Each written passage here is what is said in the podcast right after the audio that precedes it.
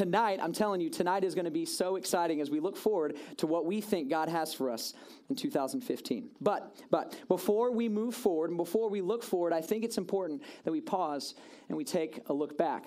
Because, see, this past year, God has done some unbelievable things among us. And as I reflect and as I think back to th- uh, 2014, uh, there's a few memories that I have, and some of you may share some of these memories. In fact, it was it was this time last year, this time last year, uh, that we went to this little winter retreat called Dig. How many of you went to Dig last year? Yeah, Dig was incredible. It was awesome. And for many of you, it was life changing. And then uh, in the summer, we did something kind of like Dig, only instead of being three days, it was five days. And it was called NTS Camp. How many went to NTS?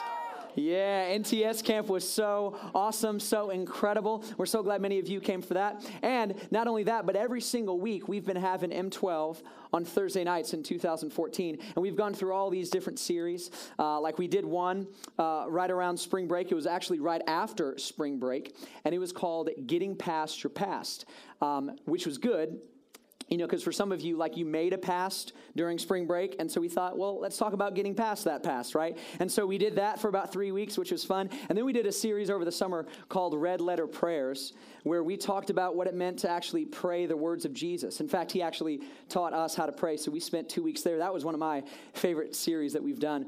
Uh, and then, of course, right when, uh, right when school started back up, we did a series called School Wars. You guys remember that one?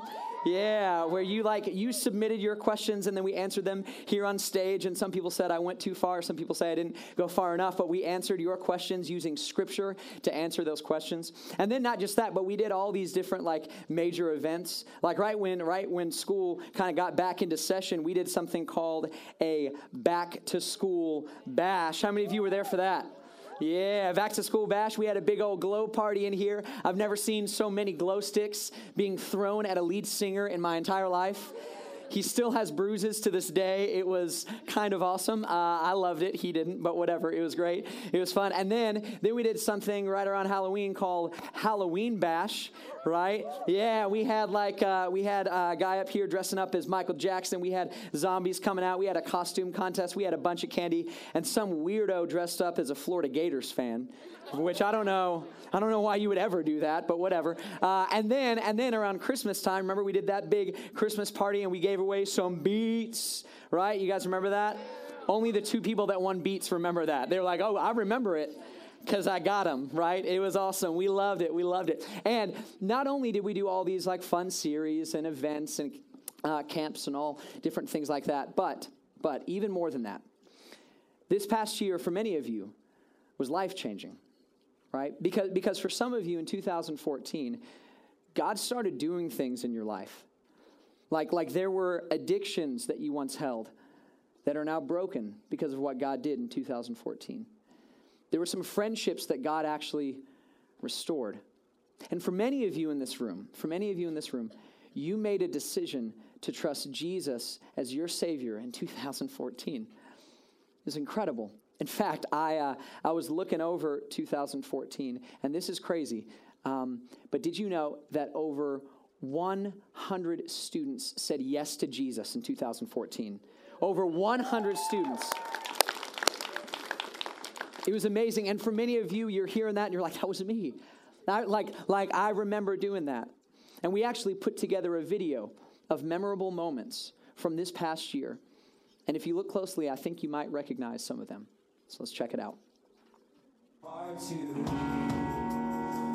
to wander, I feel, prone to leave.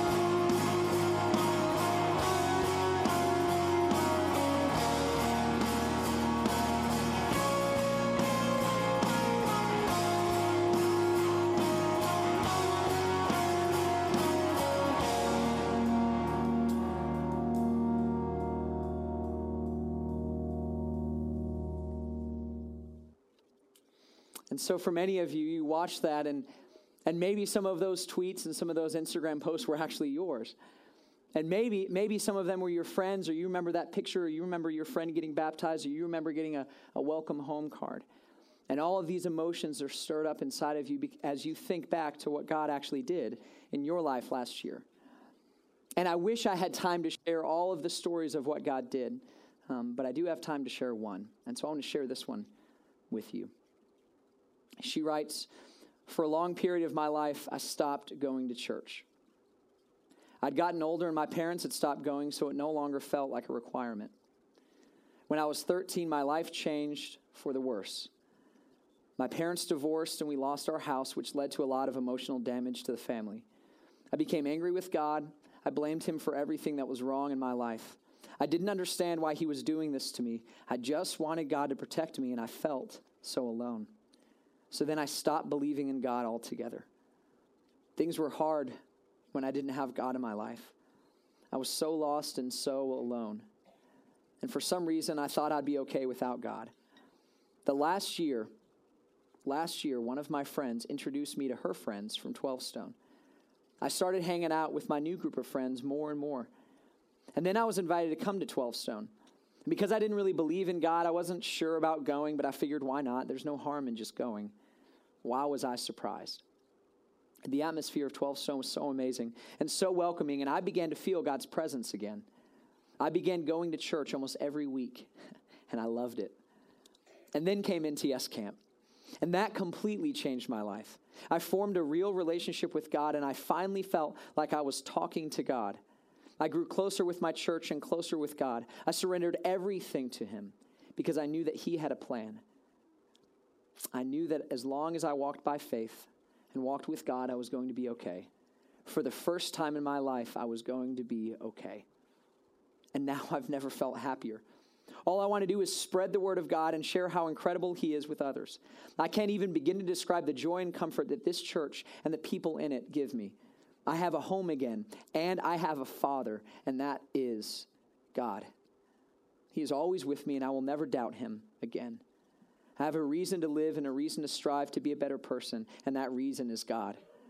Because of God, I can go into the unknown unafraid because I'm saved by Him. And see, this is just one story, just one of many stories. And I'm sure if we were to share your story or talk about your story, you would, you would begin to feel the same emotions. And maybe for you, your story runs parallel to this story. And last year, God did incredible things in your life. And for some reason, whenever we, as we look back to 2014, we start to think about what God did last year, there's this strange question that rises up in us. In fact, anytime there's something great that happens or you just get done with something incredible, this is the same question that rises up in you. And so as we look back to what God did last year, we can't help but ask this question. So now what? Right? Now what? I mean, God did something great last year, and I'm so grateful for what He did, and I'm so thankful for M12. But now what? I mean, is He done? Is that it? Is there more? Now what?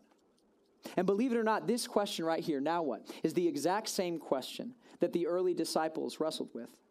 And so I want to look together at how they actually responded to this question as they approached it with Jesus. And so we're going to look together in Acts chapter 2. And so you should have a Bible right around you. Go ahead and grab it. We're going to look on page 1092 to Acts chapter 2. There should be a Bible really close to you. You can go and turn there, page 1092. And while you're turning there, I want to give you just a little bit um, of, of, a, of a backdrop of this story as we begin to launch into it. And many of you know this, but, but we actually believe that there is a God. We do.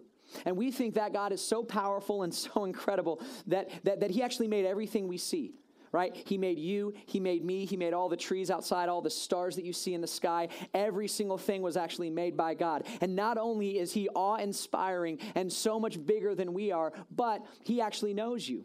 And even more than that, He actually loves you. This big, incredible God loves you. And the way that we know that God loves you is that He sent His only Son to this planet See, it was God in human flesh walking among us. And as you can imagine, people were drawn to Jesus, the Son of God, God with human skin, walking around. And so they followed him. Many devoted their lives to him. And then at the age of 33, Jesus was falsely accused and sentenced to death on a cross. And his followers, people that gave up everything to follow him, watched as their leader, watched as their Messiah, watched as their king was killed on a cross. They watched as he suffered, they watched as he bled, and finally they watched as he took his last breath. And they thought that was it. They thought, they thought, well, this is the end. I mean, here I am, I gave up everything, and now the person that I chose to follow has died. And they had no idea what God was up to. Because, see, three days later, God did something unexplainable, unbelievable. In fact, many heard about it and they still didn't believe. There was one disciple that actually wanted proof. He wanted to see it because what they heard was that three days after Jesus died on the cross, he was alive again, resurrected by the power of God. And sure enough, Jesus shows up alive again, walking around with the disciples. And again, whenever you have, you know, if you've got a friend that's really smart, you want to know what they have to say, right? And if you've got a friend that's really smart and he's done a lot of like cool things, you really want to know what he has to say. But if you've got a friend who like rose from the dead, you really want to know what he has to say, right? You're like, bro, tell me more. Like, that's incredible. So, as you can imagine, all these disciples came up to Jesus and they were like, Jesus, Jesus, Jesus, I saw you die. Like, I know that you died, and yet here you are, you're alive. You got to tell me more. I got to know more. And so, for the next 40 days, Jesus talked about the kingdom of God and about the love of God made available because of the death of his son on the cross. And then, as they're asking Jesus this question, it gets to about day 40, and they're in the middle of asking Jesus this question. He begins to answer this question, and then something strange happens. And this is what Acts says Acts chapter 1. It says, After he had said this, so he just started answering the question, he was taken up before their very eyes, and a cloud hid him from their sight. Now, this is awkward, okay? I don't know if you get this, but this is really awkward. Like, I don't know if you've ever talked to someone before, and while they're answering your question, they begin to levitate right? Like, that's strange. That's strange. And that's what happened. And so, like, they're like listening to Jesus and they're like, oh, where's he going? Like, there he goes. And then it says they were looking intently up into the sky as he was going. So you got to imagine they're still watching, and Jesus is long gone, and they're still staring into the sky. And the reason they were looking intently is because they were asking the same question. they were asking this Well, now what? Now what do we do? I mean, we didn't see the whole resurrection thing coming, but we were so pumped to be on board with Jesus and he's risen from the dead, and now we're going to follow you, and this is great. Now, what do we do? And then this is what happens next, and this is my favorite part of the story. The next verse it says, Suddenly, two men dressed in white stood beside them. Now, um, again, you got to put yourself in the you know in the shoes of the disciples. Okay, they're, they're blown away by Jesus. They just asked him a question. Jesus, in mid sentence, begins to like be raised up into the clouds, and then some angels show up. Okay, and so again, they like they like show up on the scene, and all these men are gathered up, and they're like they're like just watching. You know, they're waiting. Like Jesus went to go like make some popcorn, and he'll be back in a second. You know, just like two minutes, like he'll be right back, and then some angels show up, and they're like what you, uh, hey, what you, uh, what are you guys looking at? And they're like, oh, uh, it's Jesus. He'll be right back. So we're just gonna, we're just gonna wait. He'll be right back. And then finally, you know, the angels had enough, and so they said this. They said, oh, "Okay, listen, listen, men of Galilee, okay, like stop, stop looking up there, men of Galilee, look at me, men of Galilee. Why, why do you stand here looking into the sky?" And if I was there, I'd be like, "Well, because I don't know what else to do right? I don't know what's next. In other words, well, now what? Now what do we do? And see, what they didn't realize was that God had something incredible in store for them. In fact, there were about 120 men there that day. And in a few short days, God was going to grow that 120 to 3,000. 3,000 people devoted to Jesus. And then he was going to do something even more incredible. See, 2,000 years later, halfway across the globe, there would be people sitting in this room singing about the name of Jesus. That's what God was going to do. But they had no idea. And so they asked the question well, now what? I mean, God, I've, I've, I've seen you do incredible things in the past, and obviously you've got something in store for us, but now what? Now what? And I think God's answer to them, God's answer to them, to now what, was that He was going to do something that had never been done before. He was going to launch the church.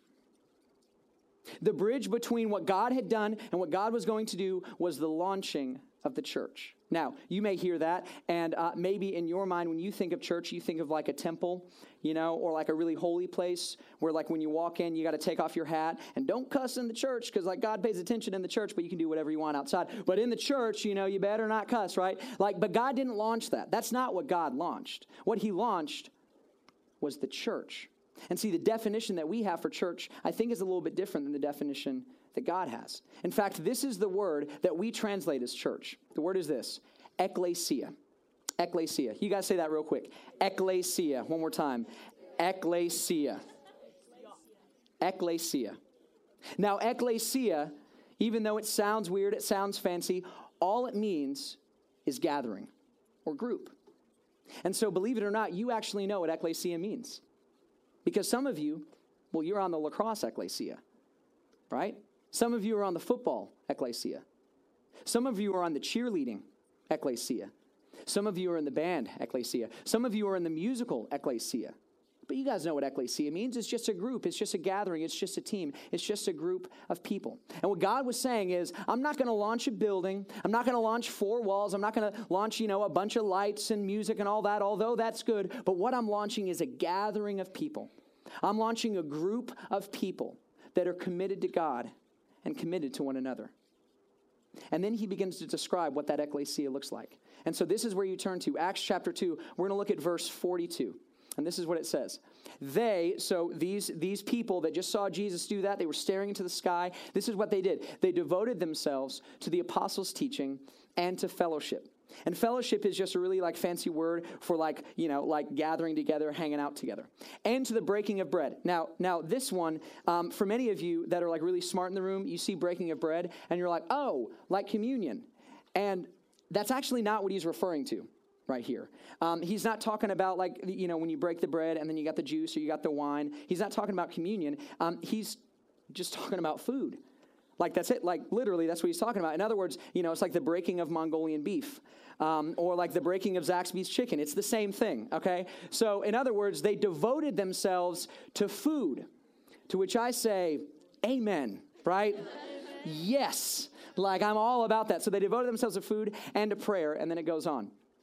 It says, Everyone, not just some, but everyone was filled with awe at the many wonders and signs performed by the apostles all the believers, not some, all the believers were together. They were hanging out together. They were in these groups together, and they had everything in common. And here's what that means they sold property and possessions to give to anyone who had need. Now, this is crazy. This means if you were in that ecclesia and you pull out your phone and you drop it on the ground like you always do, and the screen shatters like it always does, then your buddy in the ecclesia would be like, Oh, I'm sorry, bro. Let me sell my shoes real quick because you need a new phone. That's what they did because they were together. They had everything in common. They said, if you need something, I'm going to sell something, make sure that you get what you need. And then he goes on. Every day, every day they continued to meet together, hanging out together in the temple courts. They broke bread, which again, we're not talking communion, we're talking food, in their homes. And then, in case you didn't get it, they ate together awesome, with glad and sincere hearts. In other words, if we were to sum up the early ecclesia, the early church, what it looked like, this is what it looked like. Fellowship, hanging out together. Breaking of bread, which is eating. Everyone was together. They're hanging out together. Everything in common, whatever you need, I got you. Uh, they met together, right? They're meeting together. They broke bread, which again means eat, in their homes. And then, in case you didn't get it, they ate together. In other words, in other words, as Luke was describing this early ecclesia, he talked more about eating than prayer. He talked more about eating than prayer and teaching combined. Combined. Because as they were beginning to ask this question, well, now what? Now what do we do? Now what's next? What they didn't realize was that now what has more to do with who than with what. Now what has more to do with who than with what.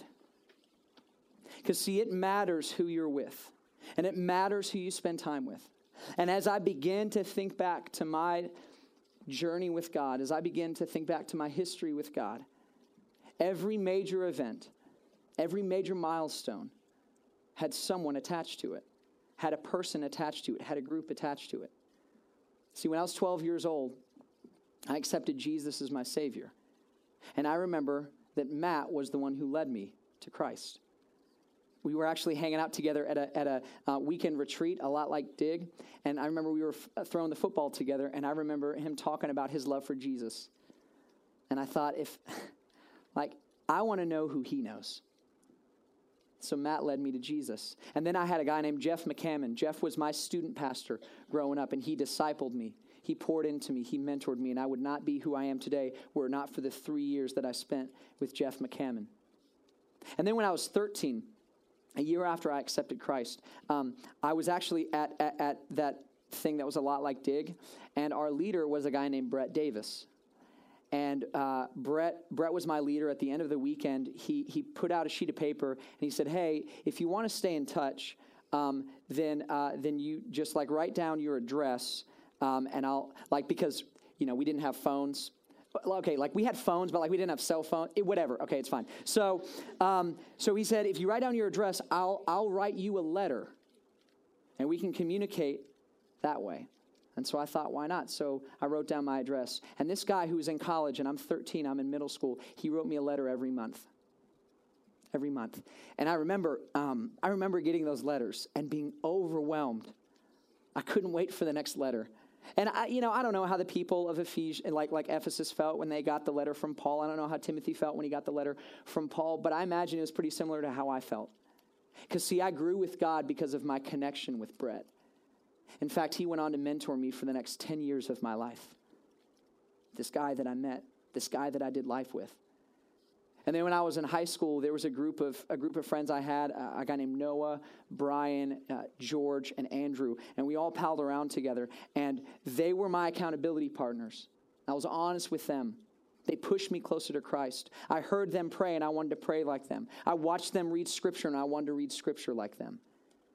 We encouraged one another, and sometimes we got in each other's face to call each other out because that's what I needed.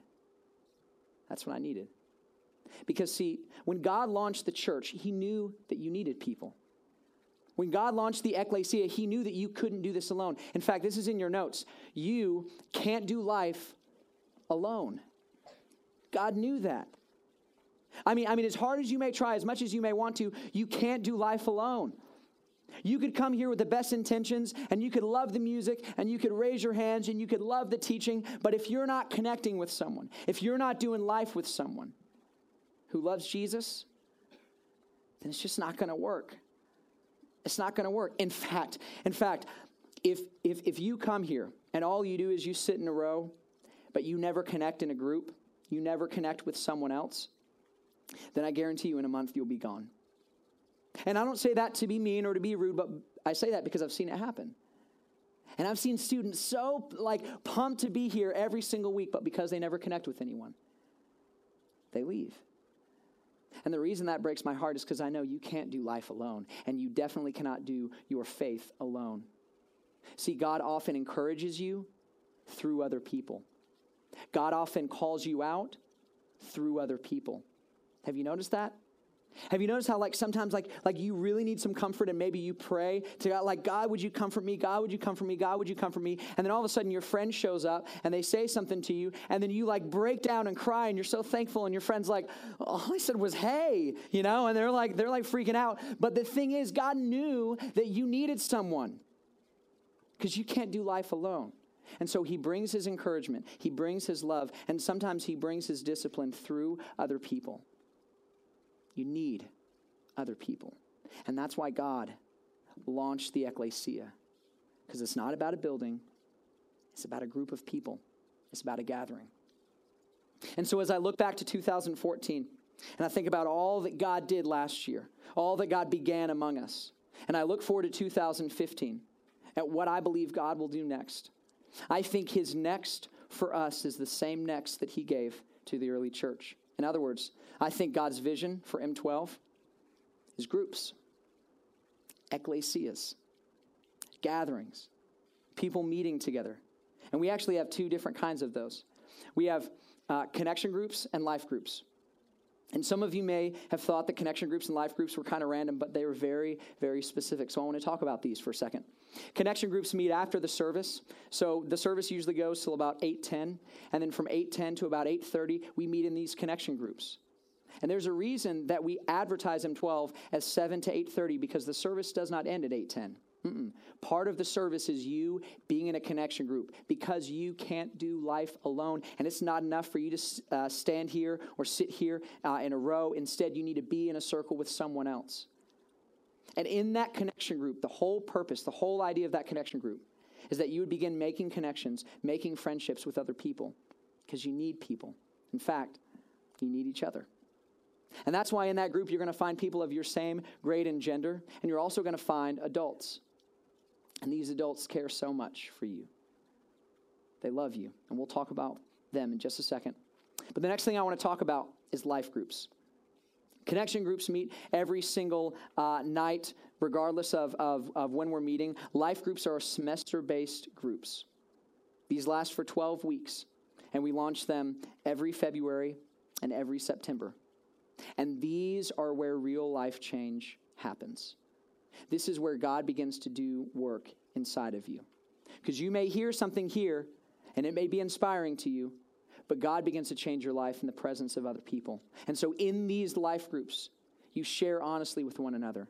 In these life groups, you hold each other accountable. In these life groups, you pray for one another. In these life groups, this is the example of the ecclesia. This is the church.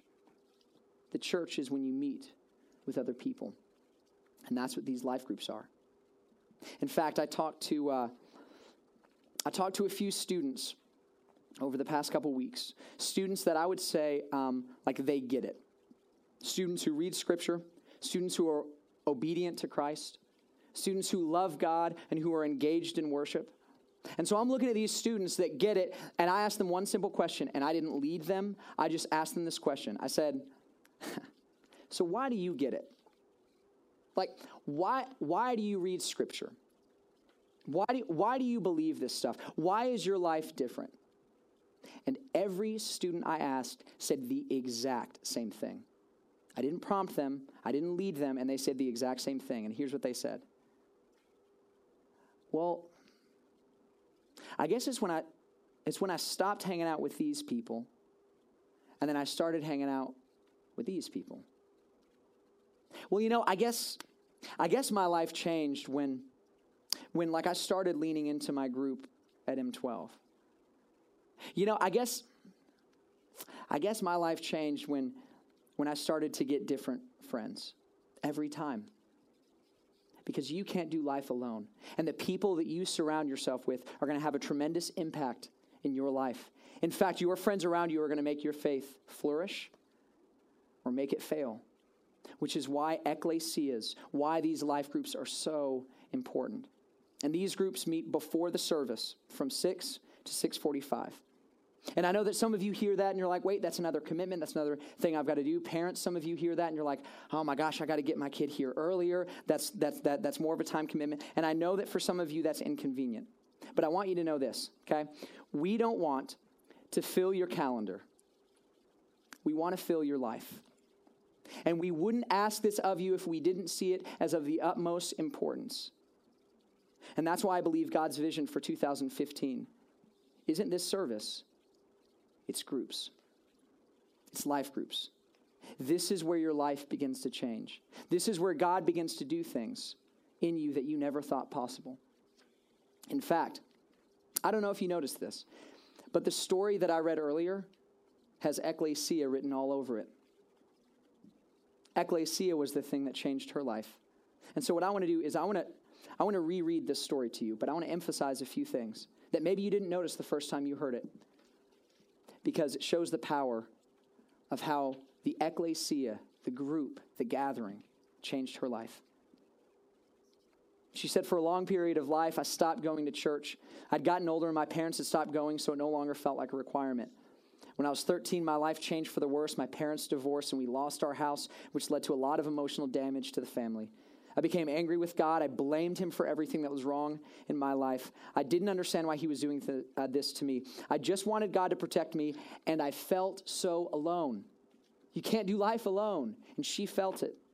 So then I stopped believing in God altogether. Things were hard when I didn't have God in my life. I was lost and so alone. And for some reason, I still thought I would be okay without God.